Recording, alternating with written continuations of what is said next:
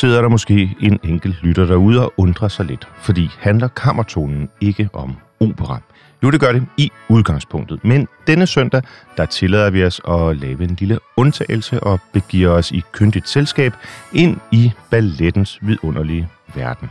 Og vi lægger for her med vel nok en af de, øh, kan man sige, ukronede konger i blandt dansk ballet, nemlig Bournonville, hvor vi hører fra Napoli.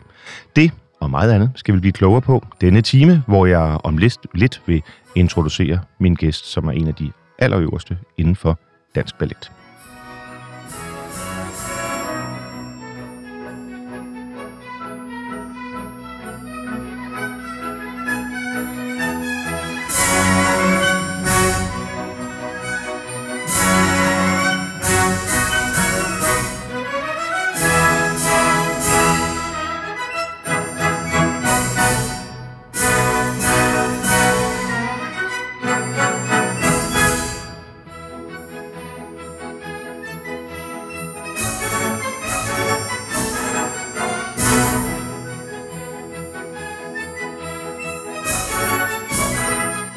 Dagens gæst, det er dig, Frank Andersen, tidligere balletmester, både i København, men også i Stockholm. Ja, der er nærmest ikke et kontinent, hvor du ikke har øh, slået et slag for balletten, og tænker jeg også for Bournonville. Tusind tak, fordi du vil være med her den søndag. Tak skal du have. Og jeg har glædet mig rigtig meget, fordi øh, jeg føler selv, jeg ved lidt om opera, men jeg er faktisk meget på bar bund, når det kommer til ballet. Og derfor håber jeg både, at øh, jeg og lytterne i løbet af den her time kan blive noget klogere på den verden, som du har brugt det meste af dit øh, liv på. Det er vel rimeligt at, øh, Det kan man godt sige. at sige. Hvad, hvis vi skal starte med det, vi lytter til her, hvor, hvor er vi så henne? Hvad er det for noget? Ja, allerførst vil jeg lige sige tak, fordi du gider se mig. Fordi det synes jeg Meget er, er Meget rigtig gerne. hyggeligt, øh, også når jeg tænker meget på, at det jo er et, som du selv siger, operaprogram. Men ja, hvad lytter vi til her? Vi lytter jo til et af, øh, som du selv siger, det allervigtigste i, i dansk ballet, nemlig en øh, mus- balletmusik af August Bournonville. Og øh, Napoli er jo skatten over alle skatte. Ja. Øh, Bournonvilles ballet fra 1842. Ja. Og øh, jeg tror ikke, der er mange, selvom ballet, kan man sige, måske er en niche, så tror jeg alligevel ikke, der er mange, der ikke kender ordet Napoli og ordet nu August Bournonville. Det tror jeg, du har ret i. Så lad os øhm, lytte til det sidste her af finalen, og så øhm, finde ud af, hvem ham der Bruno Ville han er for en.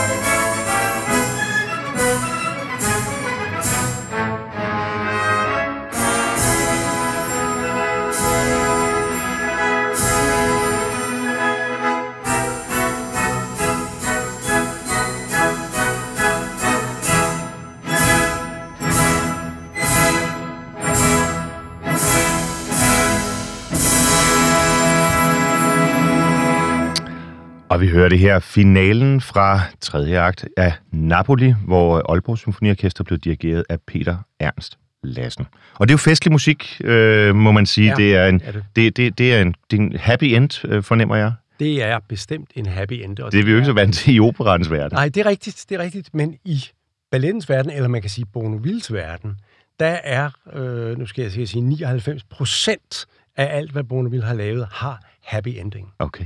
Det er faktisk kun det, vi kender, nemlig sylfiden, Ja. som har en tragisk slutning. Ja, okay. Og så det alle er de en, andre øh, har en joie de vivre, joy of life, øh, livsglæden. Det er også det, der strømmer igennem det her musik af Lumby, som vi, som vi lige har hørt. Ja, fordi øh, vi, vi skal lige blive klogere på både, øh, hvem er Bournonville, men jo også, hvem er komponisten eller, eller komponisterne. Er det rigtigt, at, øh, at det er sådan et samarbejde, hvordan øh, sådan nogle balletter er blevet til i sin tid? Ja, altså nu er det sådan, at Bournonville havde jo ikke én øh, huskomponist, hvis man kan sige det. Han havde mange. Og øh, Napoli har jo sin helt specielle historie, fordi øh, den, skete, det, den, øh, den havde premiere nøjagtigt et år efter, at Bonneville faktisk blev landsforvist. Nå. I gåseøjne, fordi han havde... På et tidspunkt øh, var der ballade i, i, øh, i det kongelige teater, og øh, han dansede toreadoren, øh, blev båret ind og øh, hoppede ned fra sit kors. Han blev båret ind som toreadoren, og øh, så begyndte folk at hysse. Nå. Og det viser sig, at det var to rivaliserende ballerinaer, som havde hyret gadens pøbel Ej, til at hysse. Og øh, han gik frem og talte til majestaten og sagde, hvad forlanger majestaten, jeg gør? Han sagde, fortsæt. ah, Det gjorde Bournonville, så gik han hjem og skrev sin afskedsansøgning. Og bagefter, så blev han taget i, øh, i custody af kongens vagter. okay. Og øh, fik at vide, altså, at han skulle forlade øh, landet. Øh, det havde været tæt på majestætsfornærmelse. Og øh, han rejste sig op på sin store øh, rejse til Italien. Øh, ned igennem Europa, ned til Genua, Og videre sejlede, sejlede ind til Napoli til... Ah, og kom der den, den, 20. Øh, den 20. maj øh, 1841. Det her skete den 29. marts 1841. okay, så, Så det den er 20. maj, året efter. der kom han ind der, og, øh, og satte sig ned og boede i Napoli i, i flere måneder. Og øh, på vejen hjem, mellem han var på vej med diligencen op til Dunkirk, Ja. så sad han og nynnede tarantellen. Og så pludselig fandt han ud af, at han havde hele librettien til Napoli i sit hoved. Så, så musikken var skrevet på det Nej. tidspunkt? Nej, så gik han hjem i efteråret og øh, samlede sine hofkomponister, nu kommer jeg til det, Ja. Helsted, Pauli, Oscar, Oscar Simon Pauli og Gade. Ja. Nielsvig Gade. Ja. Og de øh, Gade komponerede så anden akten. Og øh, Helsted og Pauli, Pauli som var en glimrende øh, Mhm. mm-hmm. øh, violinist i ja. Det kongelige kapel på det tidspunkt, øh, lavede første og tredje akten. Så det er et samarbejde imellem de komponister under instruks fra Bournonville? Bournonville. Ja, okay. Præcis, nøjagtigt med, med, med, her skal jeg have 64 takter, her skal det være 48, her er det sådan, her er det stormvejr.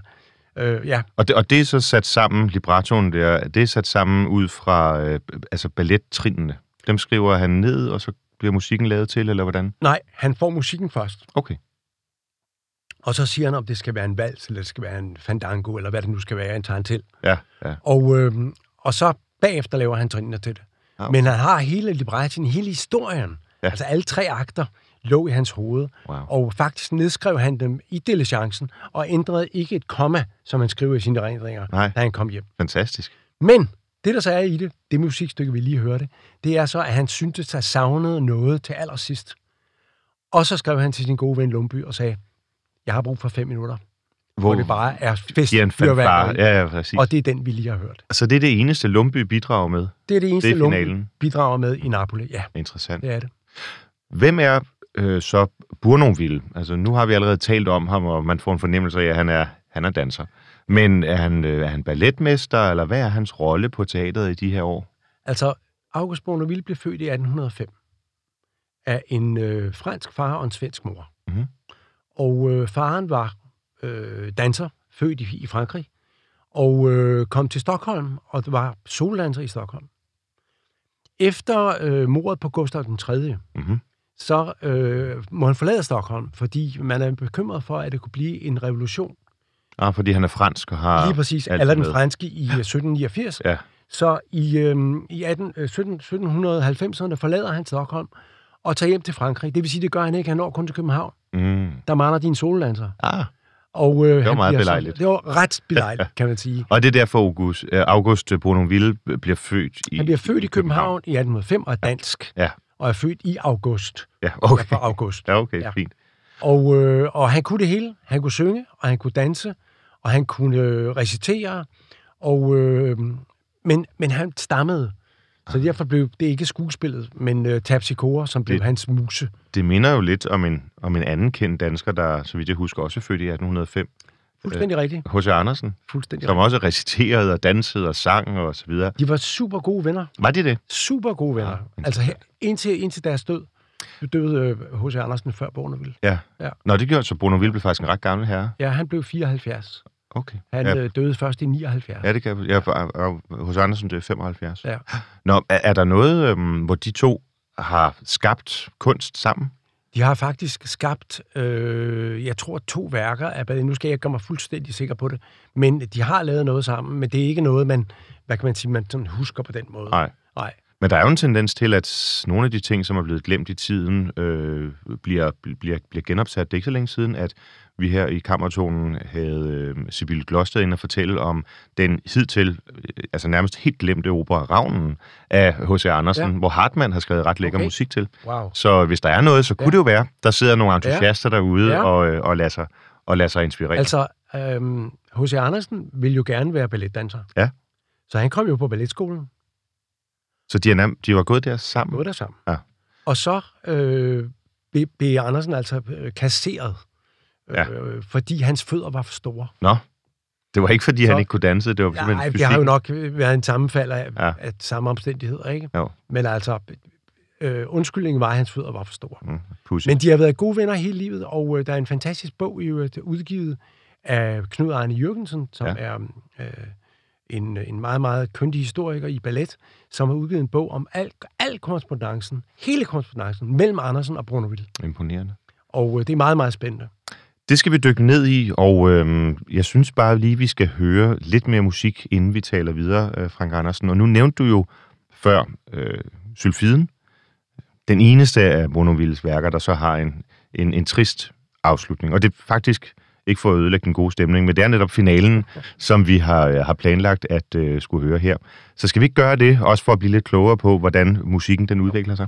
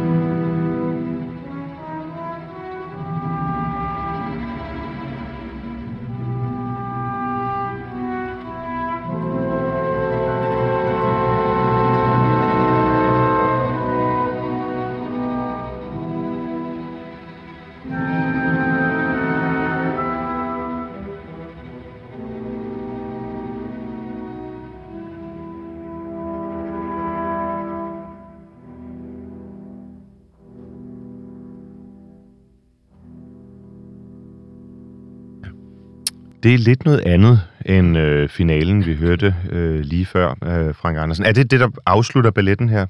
Ja, det, det, er næsten afslutningen. Ja, ja. ja. Det er sylfidens død, det her. Ja. Ja. Og hvem har skrevet musikken til, øh, til Sylfiden? Er det en... Øh... Løvenskjold. Okay.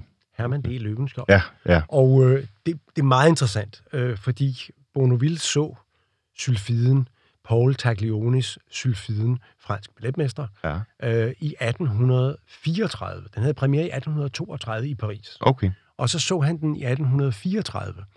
Og øh, det, han var meget begejstret. Og han ville købe musikken med det samme.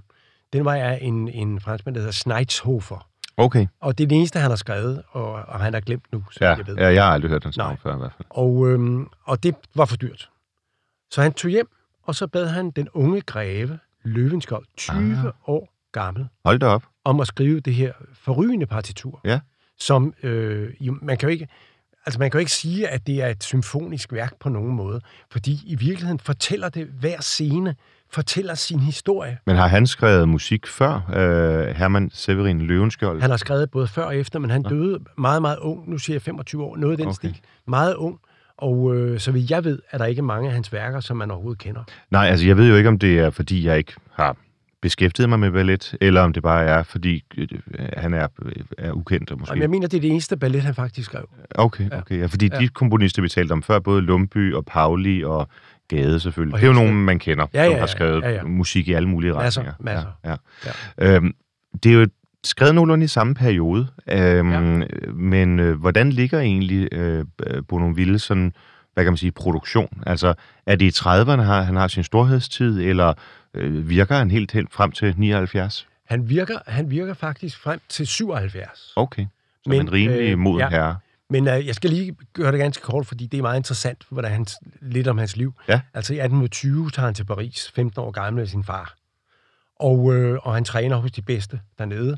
Øh, han får, øh, kommer hjem igen, får overlov til at tage ned og gøre sine studier færdige Mhm. af kongen.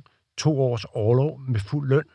Wow. Det er meget godt at få. Så han er tilsluttet et kongeligt teater allerede på det Ja, det er han. tidspunkt? Ja, det er han. Øh, hans far har ansat ham. Ja. Øhm, men øh, så efter de to år, så får han tilbudt et, et engagement på Paris-operan Mhm. som soldanser. Nå, det er da Og så også står rimelig han imponerende. øh, med den ene øh, og den anden, og Ja. hvad skal jeg nu gøre? Så bliver han i Paris, og kongen bliver sur. Ja. Så i 1825, der øh, er han dernede, og han bliver soldanser nede og danser overalt, og er, er meget fætteret. Og så i 1828-29 begynder han at gøre hoserne grønne til kongen, for han bliver gerne hjem. Ja. Og i 1830 kommer han så hjem og bliver som dansemester.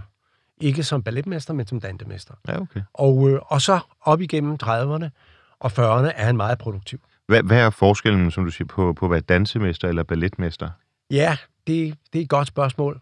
Øhm, dansemester, der, er man, der skal man undervise og, og øh, instruere, men som, som, øh, som balletmester, der koreograferer man også og, og, øh, og har ansvaret for det hele. Så balletmesteren er over dansemesteren? det er den. Ja, Ja. ja. Spændende. Og det er jo så en tradition, forstår jeg, der i virkeligheden går, øh, går helt tilbage fra det kongelige teaters øh, grundlæggelse, at man har en, en balletmester, som også selv er på scenen. Det er det. Øh, er der nogen særlige sådan, øh, ja, traditioner knyttet an til det i forhold til Bournonville? Øhm, øh, Og han dansede selv premieren til Sylfiden. det gør han? Ja, det Nå, gjorde han. Okay. Og han dansede øh, også selv premieren til Napoli. Ja. Og han gik af som danser i 1848. Ja, Det var så hans, hans sidste forestilling, og så den, efter den tid øh, koreograferede han. Ja. ja. Og hvor mange, når, altså, hvor mange balletter når han at, øh, at skrive eller skabe? Cirka 50, Wow. inklusive divertissementer. Ja. Men øh, så er han jo også operamand, og han er teatermand. Altså, han synger også? Nej, han synger ikke, men han instruerer opera. Ja. Altså i 1870 var han i, øh, i, øh, i München hos Richard Wagner, Ja. og talte med Richard Wagner og sagde, ved du hvad, det er dine balletter, vi har brug for øh, op, oppe i Norden, mytologien, den Ja. ja. nordiske, og Ja, ja. kan du ikke komme op og, og sætte øh, Tandhøjser eller Lohengrin op? Ja. Og så siger Wagner, jeg har, jeg har simpelthen ikke tid, jeg har så travlt hernede. Men hvorfor gør du det ikke? Så han sætter, så Bournonville Så sætter Bournonville Wagners øh, Tager opera? Wagners Ja. Lohengrin til København og introducerer det for det danske publikum i 1870. Ja. Det er vildt, ikke? Ja, det er da enormt spændende. Ja. Og det er jo rigtigt, man forbinder jo ikke øh, på nogen måde Wagner med balletmusik, men der er jo, i flere af hans operer er der jo ja, balletindslag. Divertissementer, Ja, lige præcis. Men han Jo. laver også øh, Tandhøjser, og han laver Meistersinger fra Nürnberg. Er der ballet i Mestersangerne? Øh, det er der, der er lidt ballet. Ja. Ja. ja, altså, det er jo, som man ser på det, men der er altså noget musik, der kunne... Som er egnet til, ja, til ja, dans. lige præcis. Ja, ja, ja. Spændende.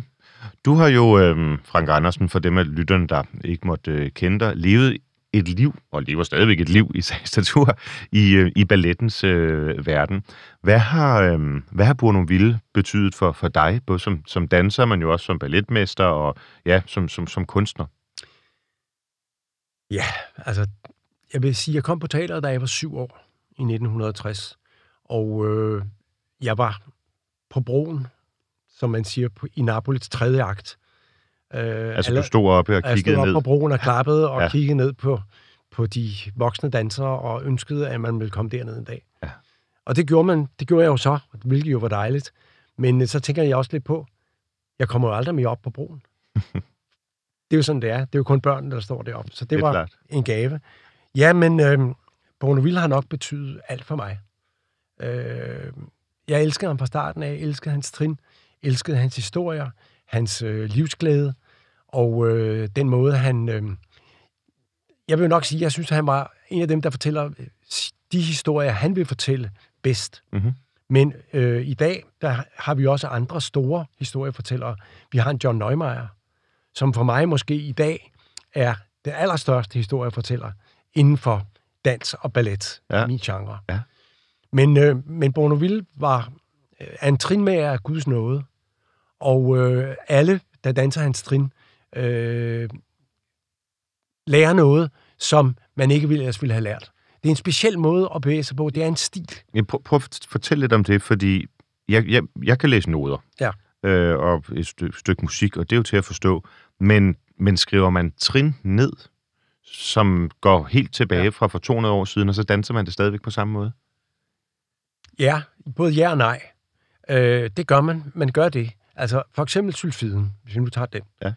Når jeg er ude og sætter den op sammen med, med mit hold i, i, i verden, så laver vi den nøjagtig magen til, som vi kan huske, vi fik den lært af Hans Breno, Henning Kronstam, Kirsten Rarlov, Okay. tilbage i 60'erne, 70'erne. Længere går vi jo ikke tilbage. Nej, det er klart. Men Men de har så lært det fra deres, de har så lært og deres det, igen. og, Og, og det er jo det, der gør den danske tradition så fantastisk, at det er generationernes overlevering. Det er den direkte overlevering. En ballet som Sylfiden, ballet som Napoli, har aldrig været ude af den kongelige balletsrepertoire Nej. i alle de år, siden det blev lavet i 1836 Sylfiden og 1842 for, for Napoli.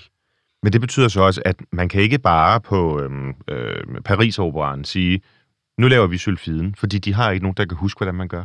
Øh, øh, nu siger du, det, vi kan tage et andet eksempel. Skal Ja. vi ikke gøre det? Jo. Øh, Royal Ballet i London, Ja, for eksempel. nok, ja. Øh, de, kan ikke, de kan ikke gøre det, men de kan bede øh, Dina Bjørn, eller Anne-Marie Vessel, eller Ivar Kloborg, eller Mhm. Frank Andersen, om at komme over og lave den. Ja. Eller også, fordi nu er Borneville jo fri, fordi han havde været død så længe, så kan de tage en DVD, se på den og lære klart. den og lave den, og der er ikke noget, det koster ikke nogen penge. Men det er noget, der er knyttet meget snævert til en dansk tradition.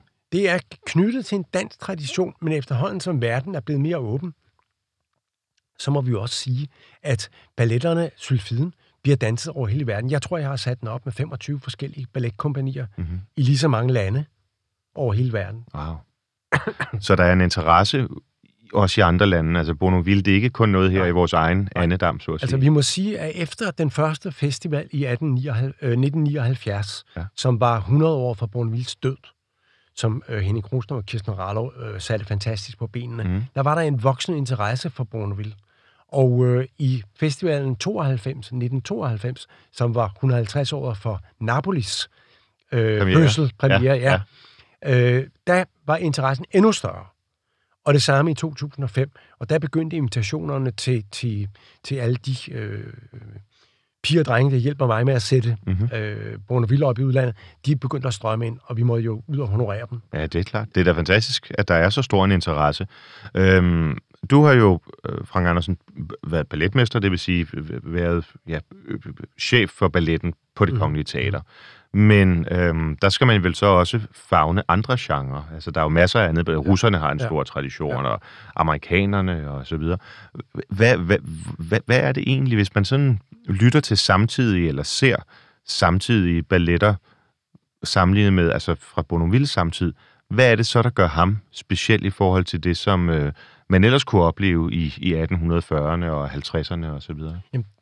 Men det der, det, der gør ham speciel, det er jo, at balletterne stadigvæk lever.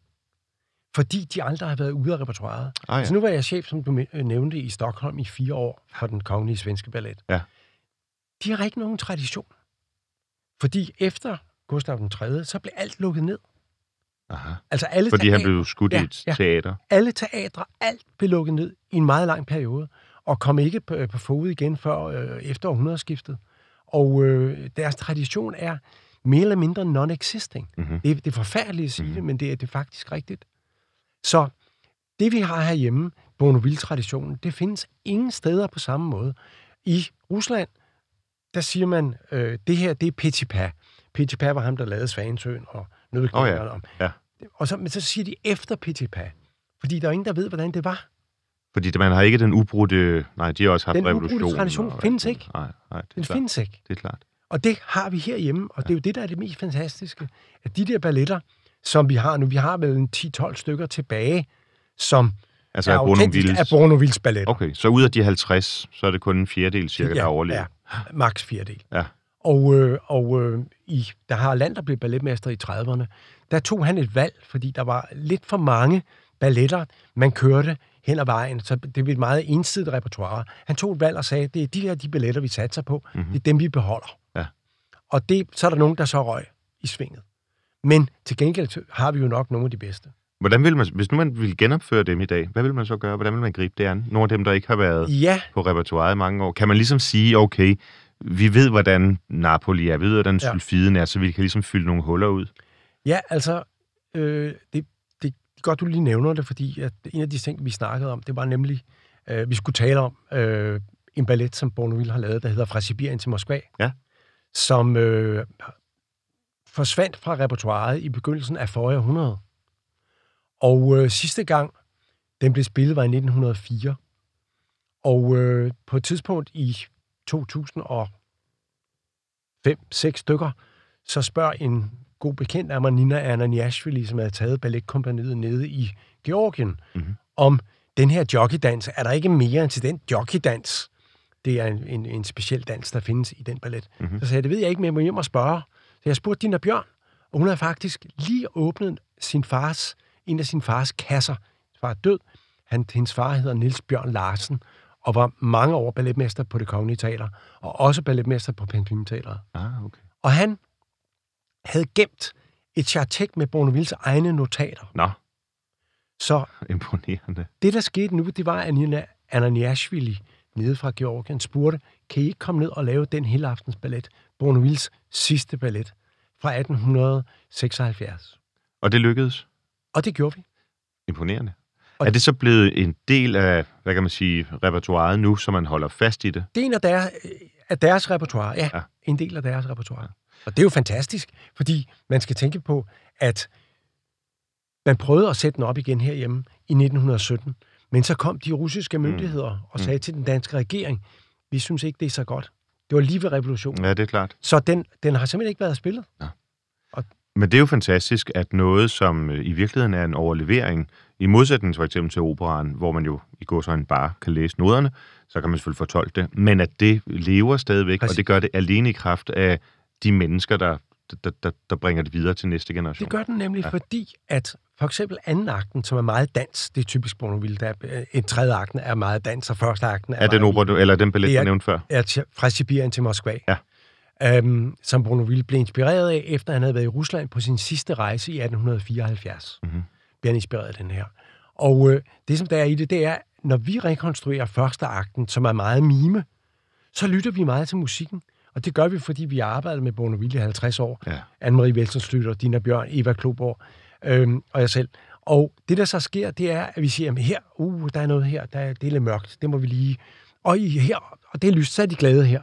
Så på den måde har Så det er sådan, prøvet, man decifrerer det? Ja, det er sådan, vi prøver at decifrere det, der ikke er skrevet ned. Men gudskelov havde Paul Mille skrevet altså en øh, Imponerende. 50 sider ned, Ja, det er da fantastisk. og det er fuldstændig Og fantastisk. der var ingen, der anede, det eksisterede? Øh, vi vidste, der var noget, men vi vidste ikke, at det var den ballet, der lå der. Nej. Jeg hørte musikken for første gang i 2008 i øh, Tbilisi, spillet af Nationalorkestret, Ja. øh, som den første orkesterprøve. Der sad jeg altså og fik tårer. Ja, det kan jeg godt forstå. det, var, det var helt fantastisk. Kan man egentlig øh, forestille sig, at man kan få lavet ny musik til balletten? Det kan godt være, at jeg spørger om noget fuldstændig skørt nu, men jeg har bare tænkt på, hvis, hvis øh, musikken ikke er sådan snævert forbundet med balletten, øh, som det jo er i, i hvad kan man sige, i, øh, i operans verden, der, der ville det være svært at forestille sig, at man kunne have en sanger, der sang det, der skal synges, og så øh, orkester spiller noget andet. Men kan man egentlig godt forestille sig her, hvis man siger, at det her det er simpelthen outdated, vi laver lige den her del om for en moderne komponist til at komme med et bidrag, og så kan man stadigvæk kalde det Bournonville.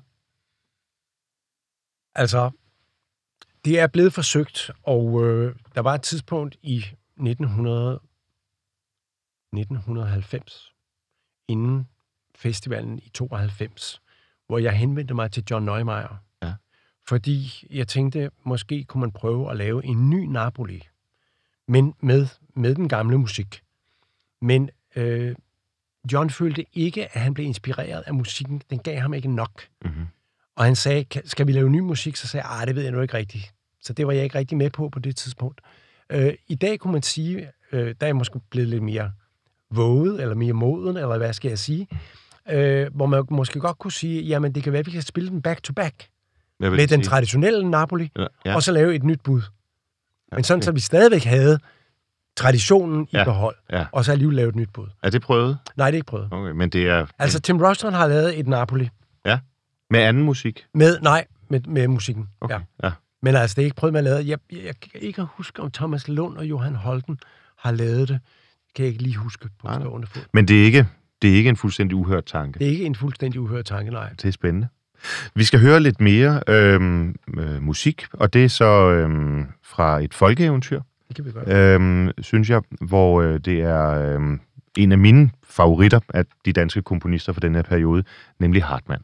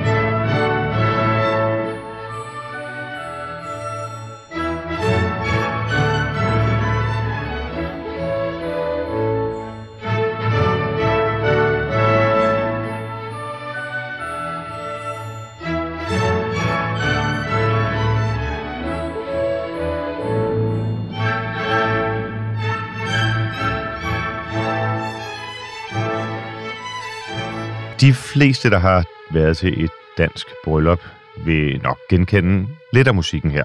Og øh, Frank Andersen, jeg fik sagt noget frygtesludder lige før, fordi det er jo ikke Hartmann. Nej, det er ikke Hartmann. Det er det ikke. Det er Gade. Og øh, som du selv siger, jeg tror, alle i hele Danmark kender den her. Måske øh, associerer de ikke med øh, et folkesavn, Nej. men øh, den er skrevet i 1854. Premieren var i 1854. Og sådan er det jo tit med nogle af de øh, ting, vi tror er sådan danske traditioner, øh, der er groet ud af en sammenhæng. Det stammer et helt andet sted fra. Ofte vil man jo også, hvis man har et bryllup i en kirke, høre Bryllupsmarchen, som er skrevet af Richard Wagner, Ja. øhm, og stammer fra, fra er det Lohengrin, tror jeg, ikke? Øhm, eller Tandhøjser. Nu bliver jeg helt i tvivl. Det er også ligegyldigt. Men i hvert fald, Bryllupsvalsen, den er så skrevet af Gade, øh, og Hartmann har skrevet, var det den anden akt? Anden akt. Af- af akt, Ja, ja. Men endnu en, øh, en Bournonville-ballet. Endnu en Bournonville ballet, og øh, Bournonville begyndte at arbejde på den her i 1853. Ja. Øh, hvor, øh, som faktisk var en af de mørkeste kapitler i, i Danmarks historie med hensyn til sygdom, fordi koleraen øh, floreede på det tidspunkt. Måske som en konsekvens af første slesvigske krig, tænker jeg. Eller? Det kunne det godt have været, ja. Ja. ja. Men i hvert fald øh, var han tilbage i København, og var faktisk også på lazaretterne og hjalp de syge. Okay. Øh, og øh, Det er da rimelig imponerende jamen, det for en så stor ja. kulturpersonlighed, der Ja, skulle man han. tro havde rigeligt at lave. Men øh, hans hustru øh, syntes, det var nok, og sagde til ham, nu må du komme op til Fredensborg, hvor de havde erhvervet et lille hus på vejen ned til slottet, faktisk. Øh, det ligger der stadigvæk, Villa Bournonville. Okay. Og, øh, og, og han tog så derop og gjorde... Så han var blevet gode venner med kongen igen, må man gå ud fra. Ja, han var blevet gode venner med kongen. Jeg tror nok, kongen var rimelig glad for ham. Ja, ja. Det tror jeg. Og det tror jeg faktisk også mange af de konger, der har været bagefter, og dronninger i øvrigt. Ja, for der er vel egentlig kommet en øh, ny her. For nu må det jo være Frederik den 7., der er på banen, øh, tænker jeg, i, øh, i 50'erne. Øh, han kommer til med grundloven der, og det er Ja, det kan godt være. 49, ikke? 1849, ja. Ja, ja. ja. ja. Var, var der et, et tæt forhold øh, mellem kongemagt og kunstnerliv på det her tidspunkt? Ja, det var der jo, for det var jo kongestater. I bogstavelig forstand? Bogstavelig forstand, altså med, med penge. Okay. Så øh, øh, øh, Så det var ikke sådan finansloven, der... kongen sagde til ham, Bournonville, de er mig en dyr mand. Mhm. Så øh, Bournonville har jo gerne vil have nogle penge for øh, at lave de, til at lave de ting, han lavede. Det er Ikke? klart, men til gengæld så sidder vi altså også her øh, næsten 200 år efter øh, og taler om ham som en øh, nærmest levende figur, øh, levende person. Ja. i, øh, i dansk Ja. øh, kulturliv. Ja. Øhm, et folkesavn, det øh, virker sådan lidt, nu siger jeg det måske lidt brysk, men det virker sådan lidt enfoldigt. Øh, man, man kommer til at tænke sådan lidt på øh, landmandsliv og øh, du ved, øh, sådan lidt... Morten Korch. Ja, Morten Kork. Øh, er det det, eller, eller har det samme kvalitet som både Sylfiden og Napoli og de Ja. andre, du har nævnt?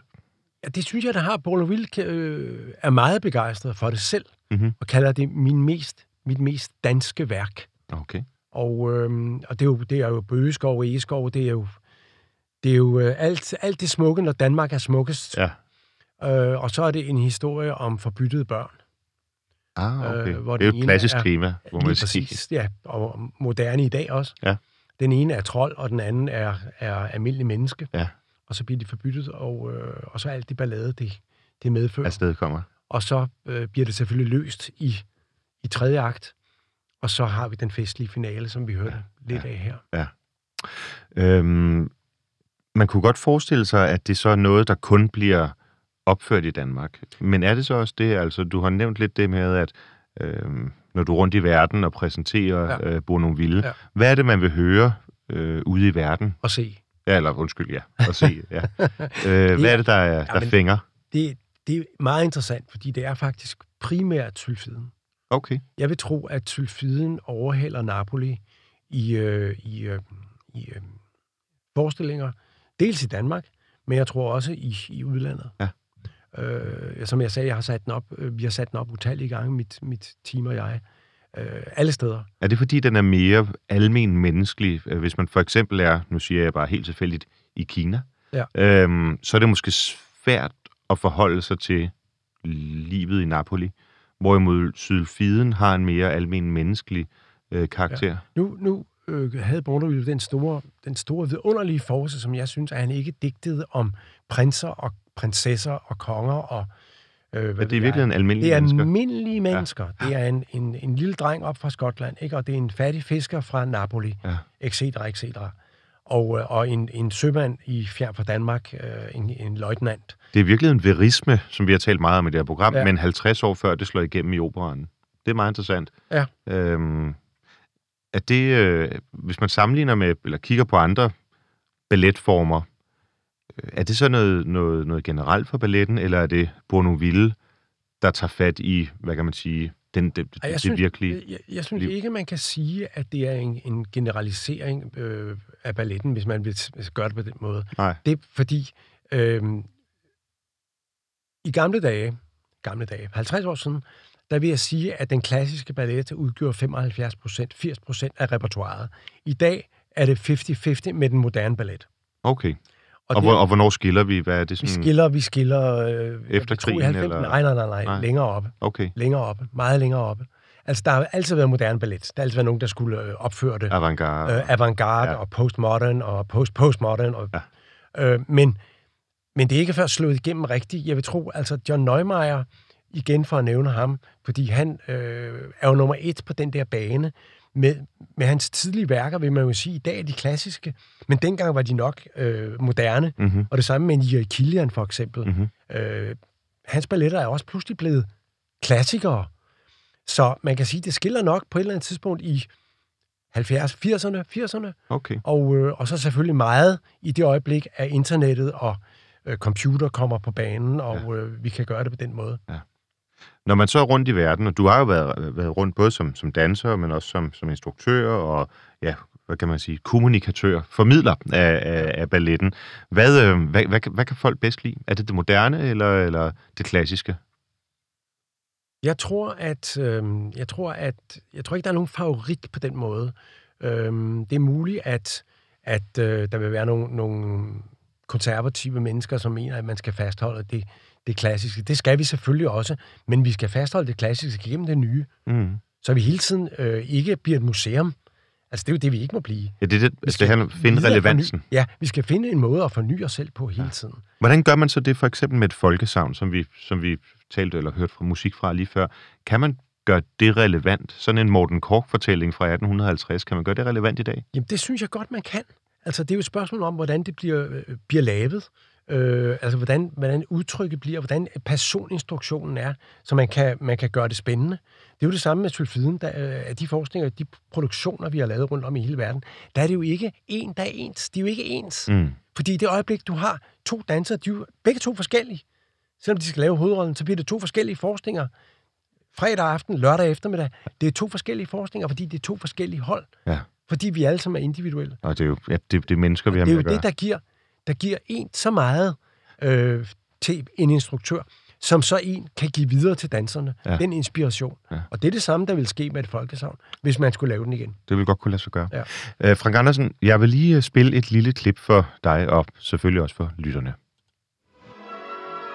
Frank Anderson started studying ballet when he was just seven years old.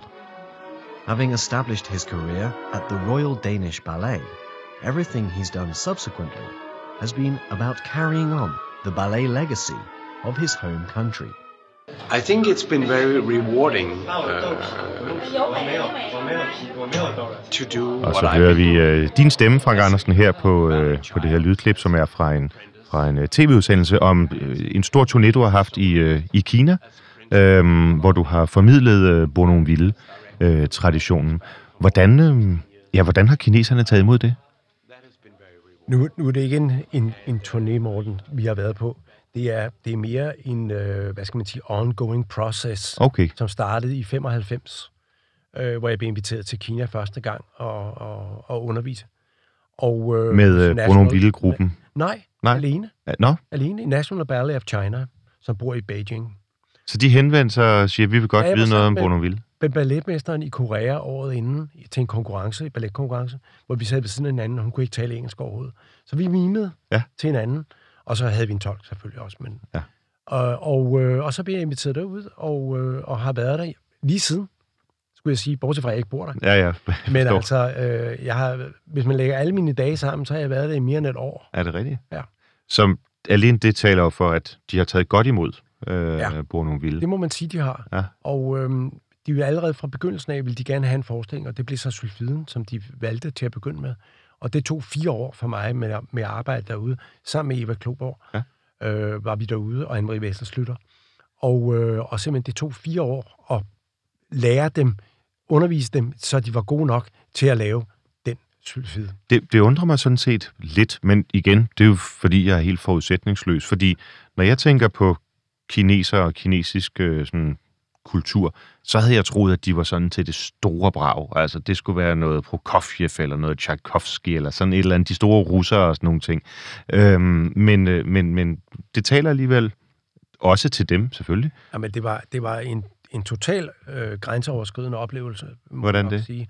Altså, øh, mimen, den, den bonovilske mime, er jo en meget vigtig bestanddel. Det er non-verbal communication. Mhm. En meget vigtig bestanddel af hele Bournonvilles univers. Ja. Og øh, derude, der, det gælder jo om i alle balletterne, om at gøre det så naturligt som muligt, sådan så at folk kan associere med det, når de ser det. Ja. Og det er det samme på Kongens Nytorv. Så man mimer forskelligt, om man lærer Tchaikovsky eller Bournonville. Ja, det må man sige. Ja. Det gør man. Helt forskelligt. Hvad, kan, Men- du, kan du prøve at beskrive det? Det, Ja, er, det er det er meget svært i svært. radioen, men, Det er lidt svært i radioen, ja. Ja. Det er bedre, hvis det var lavet i tv. det gør vi i næste runde. øh, jamen, det har, det har noget at gøre med, at alting skal være naturligt. Når man omfavner hinanden, skal det ikke være sådan en, en, øh, en sjov omfavnelse. Goddag, goddag. Nej. Men det skal være en, en øm omfavnelse. For eksempel var der en, en, en vidunderlig pige, som spillede Effie, som er den pige, øh, James skal giftes med i Sylfiden, som skulle omfavne sin mor. Mhm. Fordi hun skal giftes, og hun er så glad, at hun næsten ikke kunne sove hele natten. Ja. Og, øh, og så omfavnede de hinanden, men de stak begge to deres øh, numser ud. Ja. I stedet for at omfavne, ligesom jeg vil omfavne min, min mor, eller, ja, ja. Min, eller Eva, eller den skulle være. Øh, og så sagde jeg, nej, nej, nej, det, det er jo ikke sådan, du skal gøre. Du må jo, øh, hvad skal jeg sige, øh, du må omfavne, øh, du må omfavne, som om hun var din mor. Ja. Og så sagde hun lakonisk, jeg har aldrig omfavnet min mor. ja, så er det jo svært. og så var det, okay, Ja. stop, stop, stop her. Back to scratch. Ja. Og så skulle vi lige møde de der, øh, møde de der barriere. Men øh, det fik vi også ordnet. Mhm. Og øh, den aller sidste dag inden premieren, så havde vi en, øh, et, en, et pressemøde. Meget, masser af mennesker, det var i 99 det her. Masser af mennesker og tv. Og, og øh, så spurgte de hovedrolleindehaveren, der hedder Julian, spurgte de hende, Nå, fortæl mig så, hvad er det vigtigste, som Frank og Eva øh, og Mia har lært dig herude? Hvad er det vigtigste? Hmm. They taught me to dance with my heart. Nej, det jo en smuk beskrivelse. Og så var det, jeg sagde, okay, mission accomplished, vi rejser hjem. Jeg er glad for, at hun ikke sagde, that Så. he taught me to hug my mom. Ja, ja, Fantastisk. Jamen, det er der i den grad og, øh, og, det var øh, meget dejligt. og åbne hjerter. Ja. Øhm, nu har vi nævnt øh, russerne øh, af et par omgange, og øhm, du har valgt øh, også øh, et enkelt stykke musik af øh, Tchaikovsky, som faktisk slet ikke er balletmusik, men som alligevel, fordi han jo på mange måder inkarnerer den, den russiske musiktradition i hvert fald, øh, eller en af dem, der gør, så øh, er det måske lidt spændende at høre musikken som en, øh, som en kontrast til, til noget af det, vi indtil videre har hørt. Så jeg synes, vi lige skal lytte til, øh, til det stykke musik, som, øh, som du har taget med af en af de store russere, og, øhm, og så lige høre, hvorfor vi skal høre det. Sådan, der er jeg. Ja.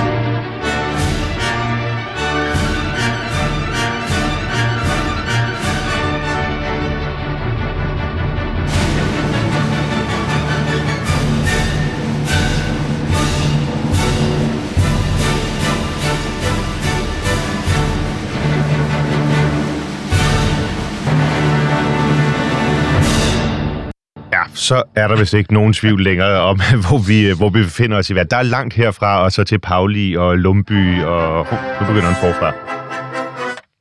Ja, så er der vist ikke nogen tvivl om, hvor vi øh, befinder os hen. Der er et stykke vej herfra og til øh, Lumby og Pauli, øh, Frank Andersen.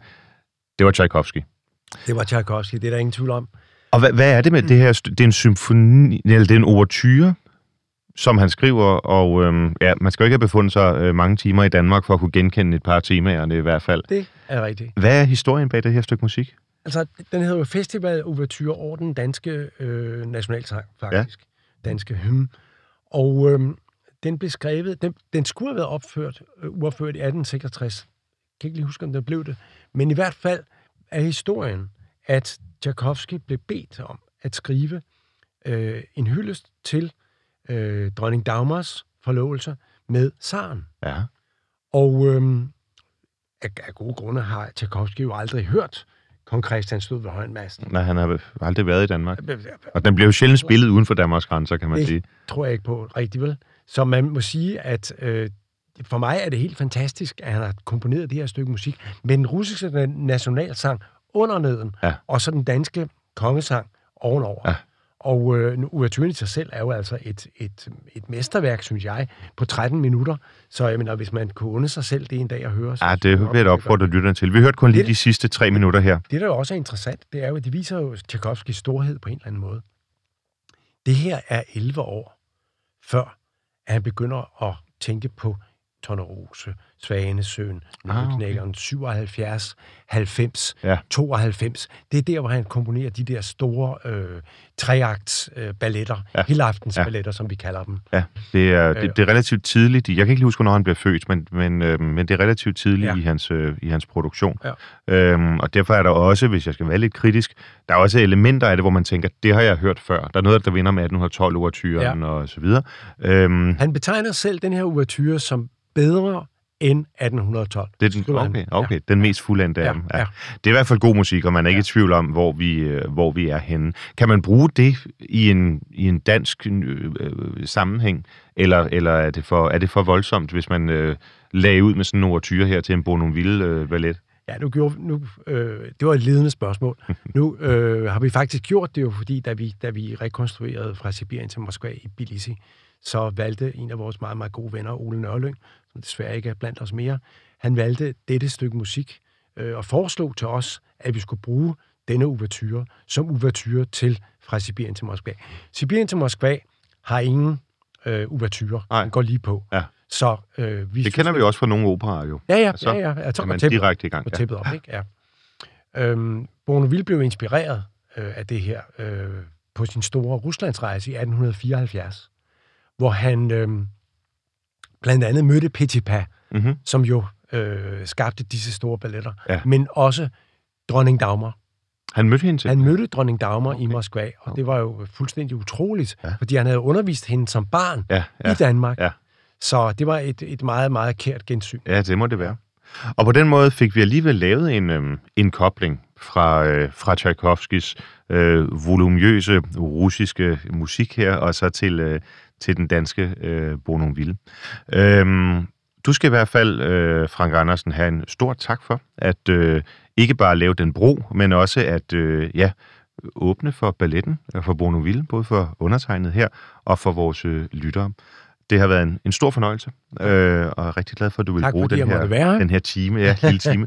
og vi skal øh, slutte øh, udsendelsen af med øh, der, hvor vi begyndte, med øh, Ballabilen fra, øh, fra første akt af, af Napoli.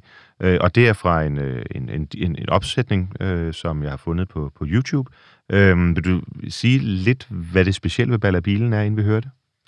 Ballabilen er en, øh, en dans for, for de gode korpsdansere i virkeligheden, i, Mm. i et kompani. Mhm. Øhm, det behøver ikke være soldanserne, der danser. Det er en stor udfordring for korpsdanserne, og derfor øh, kan man godt lide, at det er de bedste korpsdansere, der laver det her. Ja. Og øh, det er en dans for seks par i første akt af Napoli, og den er, den er, det er faktisk den eneste rigtige dans, der er i, i første akt af Napoli. Okay. Men den er, den er meget god, den er meget demanding. Der er ikke mange, der kan trække vejret af danserne, når de forlader scenen. Okay. Jamen, øhm, der er nok en grund til, at publikum de klapper her. Så lad os øh, lytte til det, og øhm, så ønsker hinanden en fortsat god søndag.